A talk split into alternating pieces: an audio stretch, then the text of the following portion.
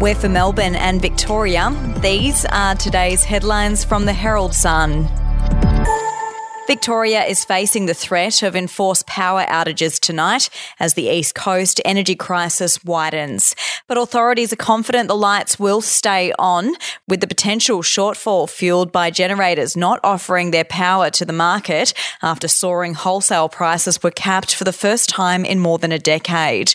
If you would like to read more on that story today, you can take out a subscription to the Herald Sun at heraldsun.com.au or download the app at your app store. It's been revealed anti-association laws have not been used once in the past 6 years, while bikie numbers have soared, prompting a warning more will keep coming to Victoria unless the rules are strengthened. The Herald Sun has learned the state is being petitioned by authorities to tighten its less restrictive laws because they're not effective and bikies are streaming in from other states. We'll be back after this. News doesn't have to be boring. The Brits have given Prince Harry a new nickname after yet another tell-all interview. Oh, God, is it the Ginger Whinger? Let the team at news.com.au get you up to speed each day with their podcast, From the Newsroom. A couple were busted joining the Mile High Club. Well, I guess they can't fly Virgin anymore. Politics, sport, red carpets, royals. Get all the goss in just a few minutes. Follow From the Newsroom wherever you get your podcast from. Sunshine may be the key to avoiding dementia in light of a landmark University of South Australia study finding a direct link between vitamin D and the debilitating condition.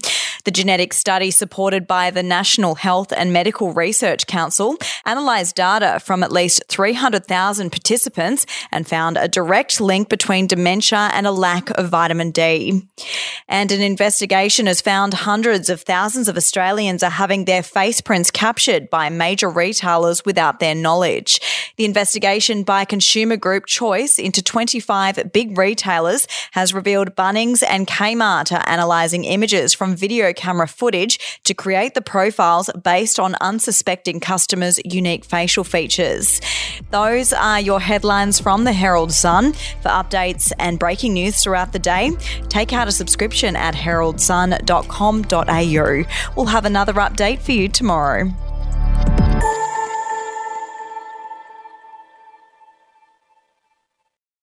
I'm Andrew Rule, the host of the podcast A Life and Crimes. Here are some of the things that we've been talking about the last few weeks.